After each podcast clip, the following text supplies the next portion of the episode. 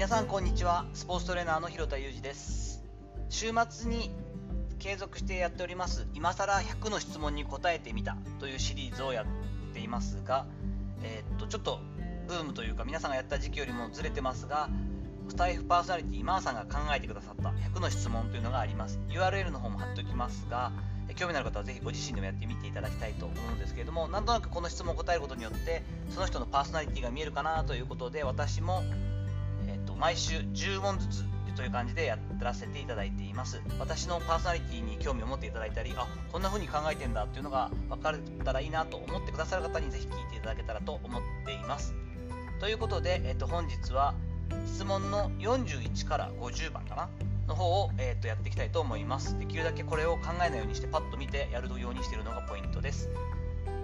41番からいきます、えっと、こんなオリンピックは嫌だ。どんなオリンピック？大喜利みたいな。国の差別とか人種差別とかが一切消えていない。その匂いがプンプンするオリンピック。あと利権ばかりが感じられてああ誰かが1人というかどこか1つのところがお金を取ったり得してるんだなというのが分かってしまうようなオリンピック。時折ねどのオリンピックでもそういう風に感じたりすることがありますがそのなんかこうビジネス集というかあとその差別感とか綺麗事に隠しながら隠れきってないっていうのは嫌なのでそこはなんとかなってたらいいなと思ったりしています。42番あなたの野望を教えてください。野望。日本の国が子供たちにとって成長しやすいというか過ごしやすいもっと希望にあふれた国になるようになっていくために運動やスポーツといったものをキーワードに幼い頃にいろんな経験や社会的なコミュニケーション能力を発揮してたくましく太い大人に育っていけるような国のシステム作りスポーツを通してのところですがそこに関われるようになりたいなというような野望があります。43番あなたにとって最も価値があるものは何ですか？まあありきたりだけどあれですかね。腹割って話せる仲間とか家族とか大事だなと思える人から大事に思ってもらえる関係だったりだと思っています。44番。今一番セクシーだと感じるものは何ですか？色っぽさか。と物で言うと財布やら定期入れやらの名刺入れとかの小物の革製品に弱いです。革製品は常にセクシーだと感じるのでグローブとかももうたまらなく好きですね。ずっと匂い嗅いでたい。人に関してもセクシーだと思う方はあまり容姿とか年齢とか性別とかは関係なくて知的な好奇心があって教養のある方です。45番。あなたは〇〇マニアです。何マニアですか？勝手に人の印象や雰囲気を感じ取ってその人のバックグラウンドを予想するマニアですね。結構当たることが多いので占い師ですかと言われることもあったりするんですけれども意外と全然いや全く違いますとか言われても勝手になんかこうもともとお父さんは九州地方の生まれとかなんとなくだけど「エヴァンゲリオン」とかずっと好きで見てそうとかっていうのを勝手にこうちょっと親しくなると言い始めてなんだかこうその人の裏裏というか後ろに見えているようなイメージをそのままこう口にするタイプだったりします。46番あなたが理想をイメージする際壁があるとしたらあなたはどのように対処しますか？あ理想に対してですもんね。壁を登ろうとかいうふうに考えるかというとその一択ではない気がします。壁に感じるすごくこう圧を感じるものでそれが自分のストレスになりすぎたら迂回したりそこを使わないようにしたりあとはその壁を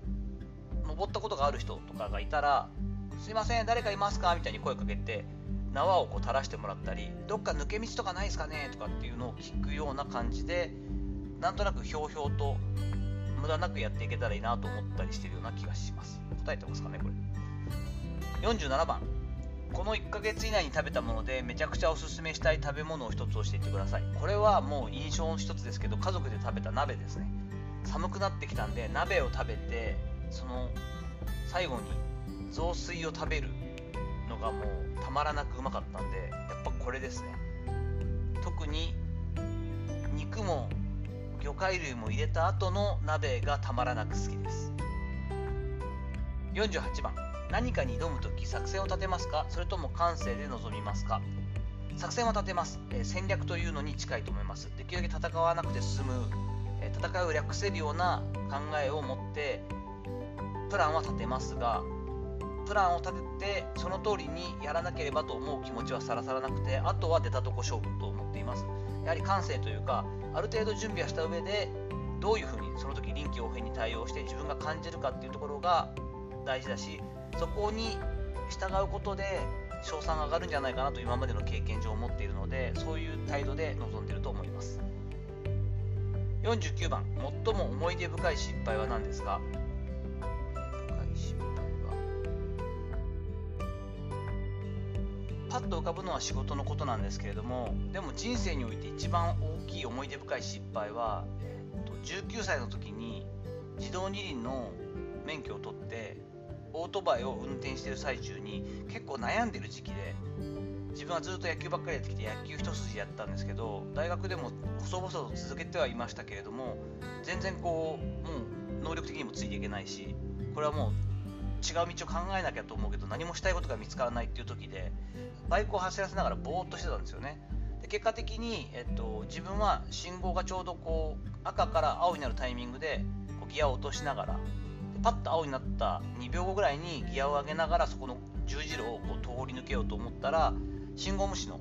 右折しようと思って強引に右折しようと思っていた赤い車がですね僕のことをはねてオートバイごとこう跳ねられてボンネットにのあのバンバンと乗り上がって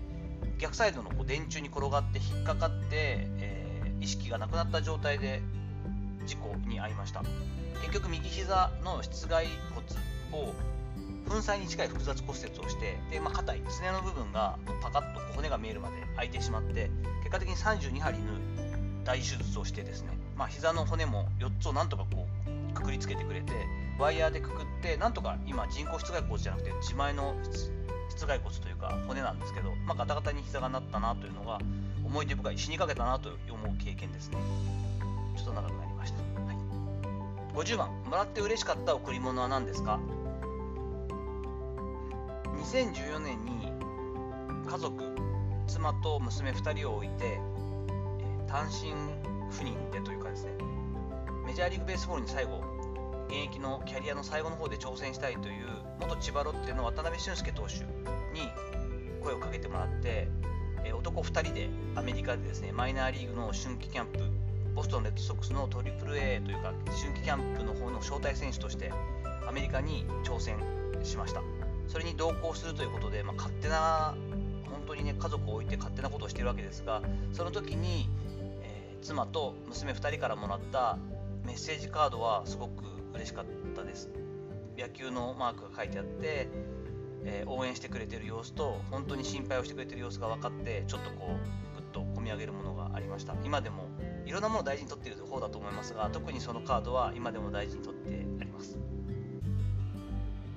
はい、えー、ということで、えー、っと今日は41番から50番までの問題をやってみました。結構難しい問題が増えてきたなという印象ですがやってるといろんな気づきがあって楽しいものなので是非ご自身でも興味があったらやってみていただけたらと思ったりしています。